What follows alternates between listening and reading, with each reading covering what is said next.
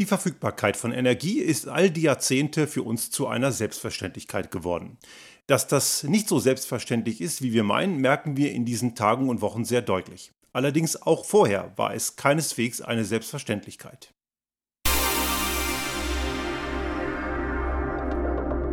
Der Restart Thinking Podcast. Ideen und Lösungen für die Transformation der Wirtschaft und Gesellschaft für das 21. Jahrhundert.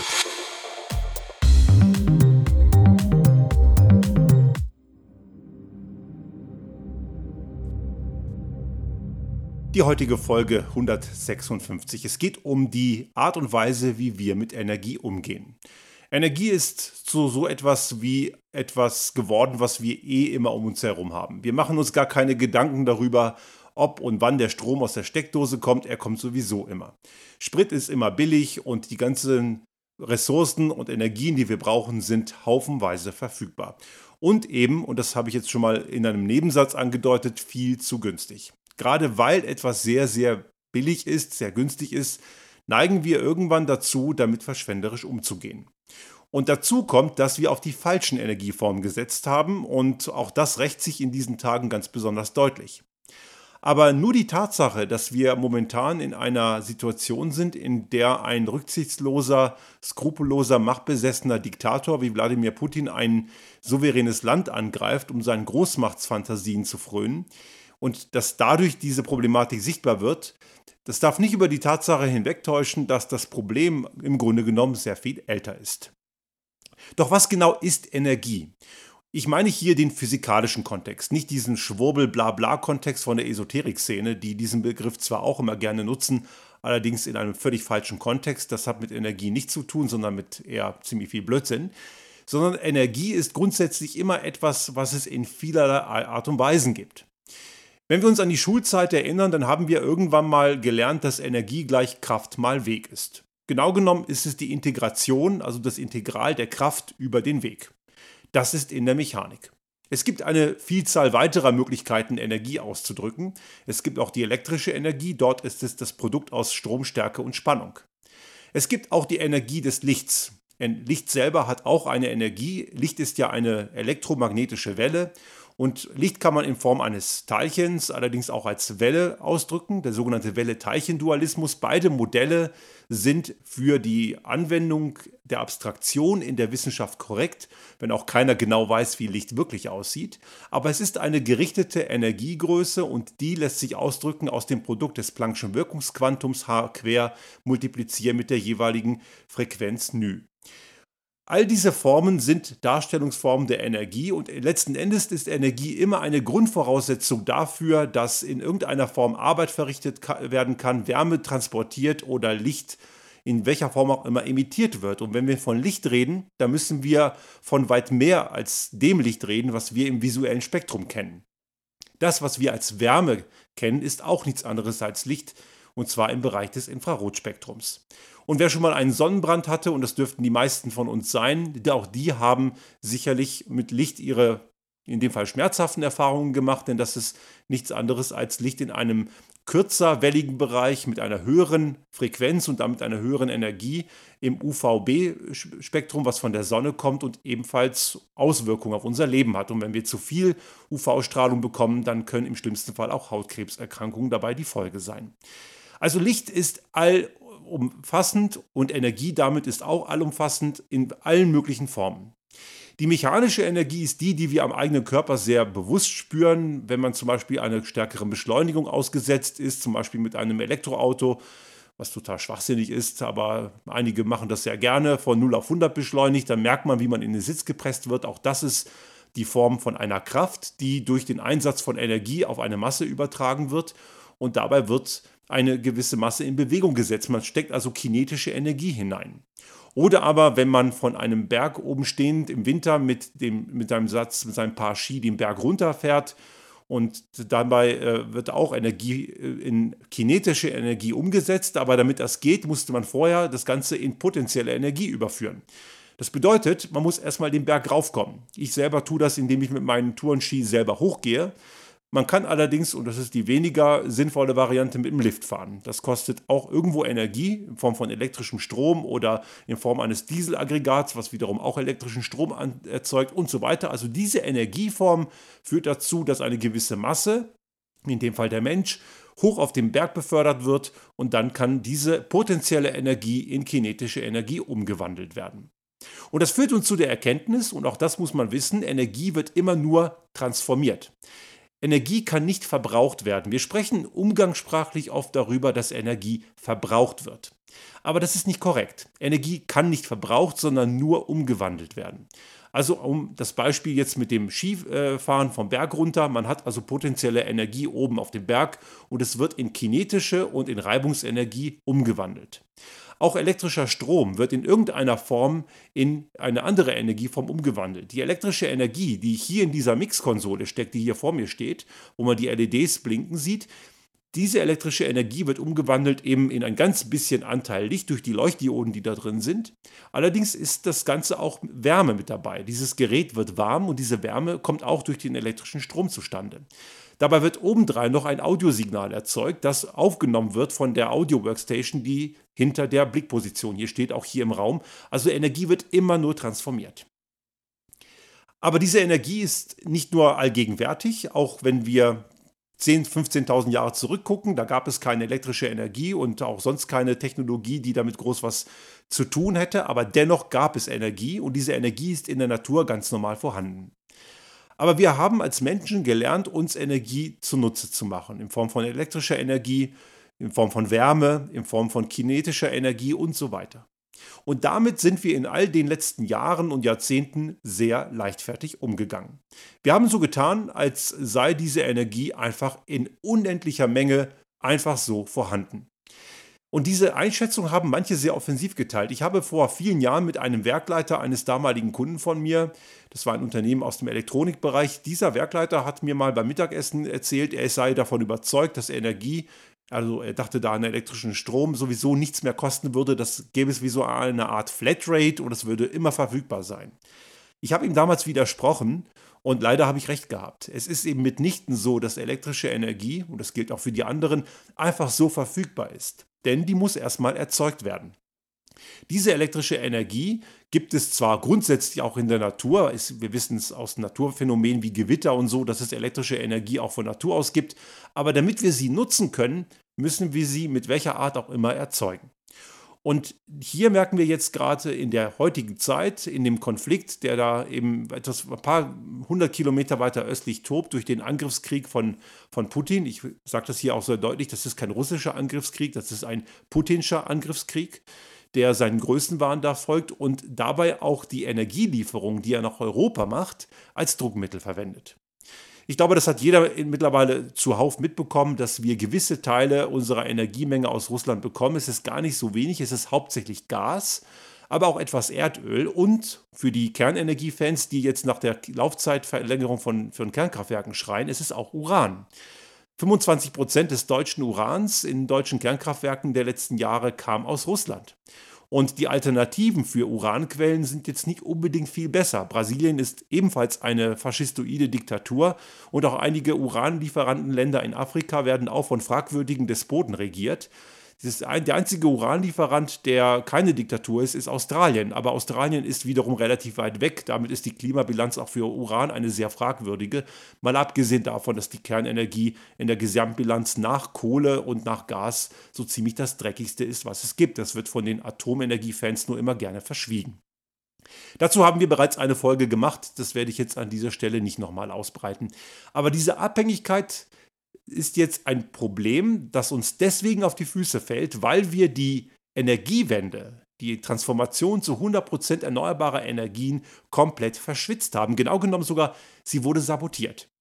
Es gibt gewisse Kreise in Deutschland, auch unter Politikerinnen und Politikern, die aktiv diese Energiewende sabotieren. Das, was Markus Söder gerade macht, indem er jetzt wieder gegen die Windenergie wettert und behauptet, dass Bayern dafür gar nicht geeignet sei, das ist einfach sachlich falsch. Bayern ist heute deswegen nicht geeignet, weil es die 10H-Regelung gibt. Die 10H-Regelung besagt ja, nur mal kurz ein ganz, ganz kleiner Exkurs dazu, dass ein Windrad mindestens die zehnfache Entfernung von einer kleinsten Siedlung haben muss, wie das Windrad hoch ist. Und da kommen dann schon mal locker ein bis zwei Kilometer zusammen.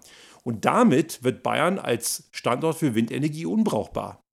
Aber das ist eben eine menschgewollte Entscheidung. Das muss so nicht sein, denn es ist total perfide, dass ein Windrad zwei, ein, zwei Kilometer entfernt sein muss, während eine Autobahn am Wohngebiet vorbeigedonnert werden darf. Und gleichzeitig wünscht man sich die Verlängerung von Kernkraftwerken, die auch in Bayern stehen, wie zum Beispiel ISA 2 oder Gundremmingen. Aber ein Endlager, da möchte sich Bayern sehr, sehr gerne raushalten. Das möchte man dann auch wieder nicht. Also hier ist es sehr, sehr scheinheilig, was passiert. Und so wird unter anderem die erneuerbare Energien sabotiert. Ewig lange Verfahren, Komplikationen und eine ganze Menge gut vernetzte Gegner der Energiewende, unter anderem ein Verein, der sich paradoxerweise Vernunftkraft nennt, lobbyiert massiv aufgrund, auf, basierend auf Lügen und Falschaussagen gegen primär der Windenergie, aber gegen die erneuerbaren Energien allgemein. Und man kann sich das nur erklären, dass gewisse Leute kurzfristig damit einfach einen dicken Reibach machen. Also wir hätten das schon längst besser haben können und dann hätten wir nicht die Problematik aktuell, dass wir so sehr von Importen einer fragwürdigen Diktatur abhängen. In Österreich ist es etwas besser, was elektrische Energie angeht. Es ist ja so, dass hier so um die 70 Prozent Erneuerbare bereits im Netz sind, was auch sehr viel mit der Verfügbarkeit von Windkraft, äh, von, von Wasserkraft zu tun hat. Windenergie in Richtung Osten Österreichs ist ebenfalls recht gut ausgebaut. Da Region Niederösterreich, Burgenland, da gibt es sehr viel Windenergie. Aber auch hier gibt es Gasimporte und man muss generell wissen, dass große Teile der Gasimporte gar nicht verstromt werden, sondern als Prozessenergie für die Industrie gebraucht werden. Und auch hier hätte man weiter sein können. Man hätte längst durch erneuerbare Energien, wir kommen jetzt wieder zu dem Ding zurück, hätte man regenerativ Substitute erzeugen können, Power to Gas oder grünen Wasserstoff, wirklich grünen Wasserstoff, der dann als Prozessenergieträger in der Industrie eingesetzt werden kann. Aber das alles ist eben komplett verpennt und verschwitzt worden. Und jetzt wundert man sich oder man jammert drum, dass man so sehr abhängig ist und dass die Preisspirale steil nach oben geht. Also es geht nicht nur einmal darum, und das ist jetzt der zweite Teil, nicht nur darum, dass wir die richtige Energieform erzeugen. Und das hängt ja alles sehr stark miteinander zusammen. Ich hatte es ja anfangs gesagt, Energie wird transformiert. Und es gibt dazu noch den Ansatz der Sektorkopplung. Das bedeutet, ich kann gewisse Sektoren wie zum Beispiel Wärme, Prozessenergie, Mobilität auch miteinander koppeln. Wir machen das im Kleinen hier bei uns zu Hause, indem wir die Photovoltaik, die hier auf dem Dach auch gerade jetzt in diesen Minuten Strom erzeugt, dass wir die auch einsetzen, auch um das Haus zu heizen, weil die Wärmepumpe entlastet wird, weil die Photovoltaik auch selber das Wasser wärmen kann, aber auch die, die, die Geothermieanlage unterstützt und gleichzeitig wird ein Teil davon auch ins Auto übertragen für die Mobilität. Das bezeichnet man als Sektorkopplung, kann man auch im größeren Stil machen. Diese Möglichkeiten gibt es und im Kleinen passieren sie schon. Und wir müssen allerdings, und das ist jetzt der Punkt, der eher unser Verhalten angeht, auch mit Energie anders umgehen. Dass wir wirklich zu 100% erneuerbare Energien gehen müssen, das können sehr viele Leute bereits nachvollziehen. Wir wissen nicht alle, einige halten das vor allem für einen Wünsch dir was vermeintlich grüner Ideologieblasen, was ja kompletter Quatsch ist. Die haben in Physik alle gepennt. 100% erneuerbare Energien sind längst technisch möglich. Natürlich muss man das transformieren und umsetzen, das kann man langsam und träge und eher sabotierend machen. Man kann es allerdings auch zügig und konsequent machen und das sehe ich momentan noch nicht, aber möglich wäre es. Der andere Punkt ist, und der führt uns jetzt nochmal zu dem Kern des Titels dieses Podcasts, nämlich die Verfügbarkeit von Energie. Wie gehen wir damit um? Wir müssen mit Energie bewusst umgehen. Das heißt, und das haben wir auch schon einige Male in diesem Podcast gesagt, wenn wir die Klimakrise in den Griff kriegen wollen, dann muss es uns gelingen, nicht nur 100% grüne Energien zu haben, sondern wir müssen auch unseren Energiebedarf massiv senken. Viele gehen ja immer noch davon aus, dass der Energiebedarf einfach konstant weiter, weiter, weiter steigen würde. Und einige sagen zum Beispiel auch, das ist ein sehr oft genutztes Beispiel, wenn künftig alle Autos elektrisch fahren, dann würde der Energiebedarf deutlich steigen. Nun, erst einmal ist das nicht zwangsläufig so, denn auch der ganze Sprit, den man heute in so einen Verbrennungsmotor kippt, der muss ja auch erstmal erzeugt werden und der wächst auch nicht an der Tankstelle auf Bäumen. Der muss irgendwo gefördert werden als Rohöl, dann geht das ganze Ding in die Raffinerie, auch sehr energieintensiv und am Ende wird das Ding in wenigen Millisekunden verfackelt. Das ist aber auch ein Prozess, der Energie braucht. Dazu kommt, wir müssen vom Auto weg. Das Auto ist und bleibt, und ich wiederhole mich an dieser Stelle, die ineffizienteste Art der Mobilität. Wir haben hier noch ein Elektroauto, weil wir ländlich in den Bergen hier wohnen, aber unser Ziel ist es, davon wegzukommen. Dazu kommt auch weiterhin der bewusste Einsatz von Energie. Wenn wir zu Hause sind, welche Wohlfühltemperatur brauchen wir wirklich? Wir müssen nicht frieren, aber wir müssen auch nicht überheizen. Und wir können dort Verbraucher, sogenannte Verbraucher, auch wenn der Begriff Verbrauch, wie ich sagte, ja nicht korrekt ist, aber man spricht ja von Verbrauchern, die, die wir nicht nutzen, abschalten. Wir können eben das Licht nur in den Räumen einschalten, wo wir es wirklich benötigen. Oder aber, wenn Sie zu denjenigen gehören, die eine Photovoltaikanlage haben, dann lassen Sie Ihre Spülmaschine oder Ihre Waschmaschine tagsüber laufen. Auch wenn man berufstätig ist und nicht zu Hause, kann man diese Geräte heutzutage mit einem Timer programmieren und dann geht das Ding einfach mal vormittags um 10 Uhr los, wenn einfach mal Strom auf der Photovoltaikanlage ist. Und mit einigen wenigen Möglichkeiten kann man sehr viel bewirken. Wir schaffen es mittlerweile hier mit unserer relativ kleinen Photovoltaikanlage, die die nächsten Monate ein bis zwei Jahre wahrscheinlich noch weiter ausgebaut und ergänzt wird, auch mit Speicher nochmal erweitert wird. Aber wir können mit unserer kleinen 6 kW Peak-Anlage trotz 41, 42 Tagen Schneebedeckung im letzten Jahr konnten wir 54 Prozent unseres Energiebedarfs selber decken. Und hier muss man klar sagen, es geht nicht nur um die elektrische Energie im Haushalt, es geht auch um die elektrische Energie zum Heizen für unsere Wärmepumpe und für die Mobilität für das Elektroauto. Das ist alles mitgerechnet. Wenn wir jetzt noch erweitern, werden es deutlich mehr. Und wir streben 100% an. Auch das wird eines Tages möglich sein. Das kann man auch im Großen machen und das Ganze ist eben möglich, aber das geht auch dann, wenn man eben Energie schlau nutzt, wenn man sie den, den Bedarf reduziert und wenn man einfach mal mitdenkt, wie man mit Energie umgeht. Und in dem Kontext ist in den letzten zwei Wochen eine Forderung auch aus vielen Kreisen sichtbar geworden, nämlich die sogenannte Spritpreisbremse. Und ich fand es bedenklich, wie sehr sich Leute über die hohen Spritpreise aufregen und dabei komplett ignorieren, wie man in den letzten Jahrzehnten mit Sprit umgegangen ist. Ja, es ist sehr viel teurer als noch vor einigen Wochen, aber ich finde es gut so. Diese Spritpreisbremse wäre falsch. Es darf keine Spritpreisbremse geben. Denn wer es sich leisten kann, sinnlos durch die Gegend zu fahren, auf der Autobahn wie ein Wilder zu rasen und das auch noch mit total spritdurstigen Dreckskarren, der braucht keine Spritpreisbremse, der muss einfach mal bezahlen, was er für einen Mist macht. Und ich habe das auch auf Twitter einige Male geäußert und dann kamen natürlich wieder so Alibi-Aussagen, wie schlimm ich doch sei, was für ein schlimmer Finger, der, dem das Schicksal von armen Pendlern egal sei. Das ist sehr perfide, denn das sind Leute, die wollen weiter Dreck machen auf Kosten anderer und es darf ja nichts kosten und schieben dadurch die armen Pendlerinnen und Pendler vor. Ja, diese Menschen gibt Es Es gibt Menschen, die müssen pendeln und sind auf, den, auf ihr Auto dabei dringend angewiesen. Aber das sind unter 2% der wirklich prekär beschäftigten Menschen. Und bitte, denen sollen wir gerne helfen. Das lässt sich leicht rauskriegen über die Finanzbehörden, die haben ja die Daten und die können diese Menschen identifizieren und ihnen entsprechende Entlastungen zukommen lassen. Frankreich hat das zum Beispiel schon vor Wochen getan in Form eines Schecks, die man den Menschen, die prekär beschäftigt sind, zugeschickt hat, um sie von den steigenden Energiekosten zu entlasten.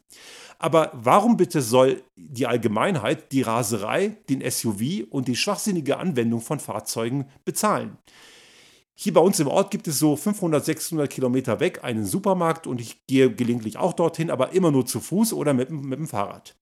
Und wenn ich dort bin, erlebe ich es nicht selten, dass die Leute mit laufendem Motor irgendwo blöd, im, noch nicht mal auf dem Parkplatz, sondern neben dem Eingang stehen, weil bloß kein Meter zu viel laufen. Und die fahren für ein paar Kleinigkeiten ein paar hundert Meter mit dem Auto. Das erlebe ich sehr oft. Und dann kann der Sprit einfach nicht zu teuer sein. Und das passiert genau jetzt und heute wieder. Es ist nicht so, dass das jetzt aufgehört hätte, nur weil der Sprit so teuer ist. Also brauchen wir hier natürlich einen, äh, eine Unterstützung für die wirklich armen Menschen. Das sei ihnen gegönnt, das gehört gemacht. Aber wir sind endlich mal in einem Bereich, wo der Sprit in die Richtung geht, dass der Preis annähernd die Höhe erreicht, die er erreichen muss. Allerdings scheint er noch nicht hoch zu sein, hoch genug zu sein, weil wir immer noch sehen, dass sich Verhaltensmuster nicht wirklich ändern. Diejenigen, die jetzt auch immer sagen, der Staat würde sich jetzt groß daran bereichern, stimmt nicht wirklich. Na, indirekt vielleicht, aber Die Mineralölkonzerne, die haben die Preise nicht gesenkt, obwohl die Fördermenge gleich geblieben ist. Also auch da gibt es immer noch gewisse Einflussgrößen, die gerne ausgeblendet werden. Man macht dann immer nur den bösen, bösen Staat dafür verantwortlich. Und diejenigen, die jetzt aufgrund dieser Energiekrise danach rufen, man müsse jetzt irgendwelche Ökosteuern senken oder die CO2-Besteuerung, die rufen genau nach den falschen Instrumenten. Auch der Ruf nach dem Weiterbetreiben von Braunkohle- oder Steinkohlekraftwerken oder gar der Kernenergie ist ein, eine fatale Forderung. Sowas kann man nur sagen, wenn man die letzten 20 Jahre komplett geschlafen hat. Es ist fatal, sowas zu tun. Man muss jetzt diese Situation nutzen, um wirklich auf 100% erneuerbare Energien zu kommen, um die wirkliche Energie- und Verkehrswende hinzubekommen. Und das kann jetzt wirklich ein unheimlich guter Antrieb sein. Und damit kann man auch diesen mörderischen Krieg austrocknen, weil man einfach nicht mehr diese Energieimporte nutzt. Man braucht sie schlicht und ergreifend nicht mehr.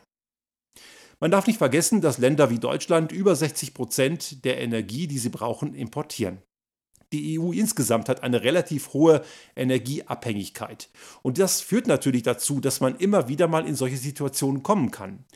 Im Umkehrschluss heißt das, dass die Energietransformation, die Energiewende und auch eine Verkehrswende und all das, was damit zusammenhängt, einschließlich der Verhaltensänderungen, die damit nötig sind, um den Energiebedarf zu reduzieren, automatisch dazu führen, dass man eine bessere, gesündere Volkswirtschaft hat.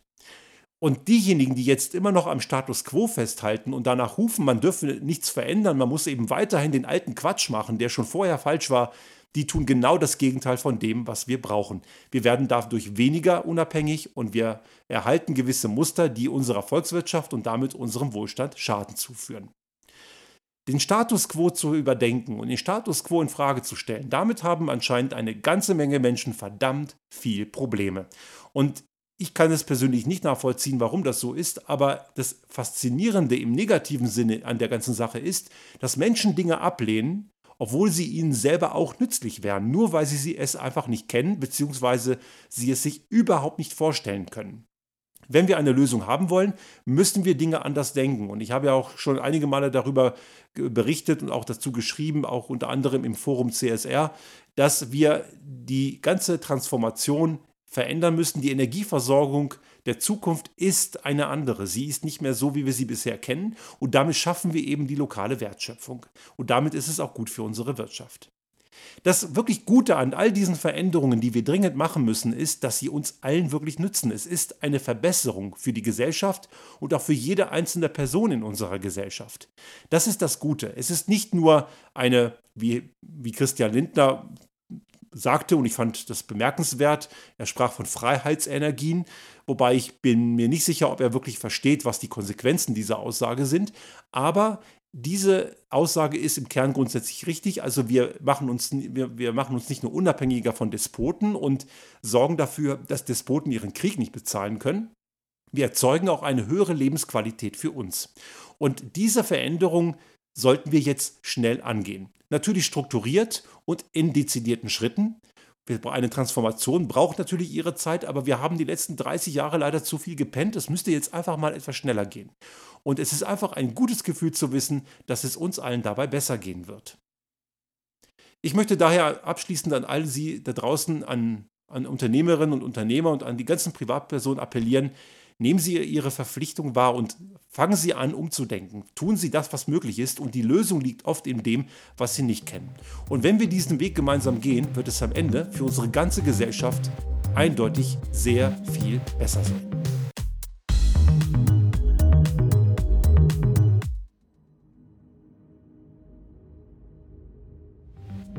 Sollte Ihnen unser Podcast gefallen haben und Sie auch künftig keine Folge verpassen wollen, dann abonnieren Sie uns einfach auf den gängigen Kanälen wie zum Beispiel iTunes, Spotify oder anderen Podcast-Hostern oder auch auf unserem YouTube-Kanal finden Sie immer mit dem einen Tag Verzögerung die aktuelle Folge unseres Restart Thinking Podcast und selbstverständlich freuen wir uns in Zeiten der Aufmerksamkeitsökonomie über das eine oder andere Like.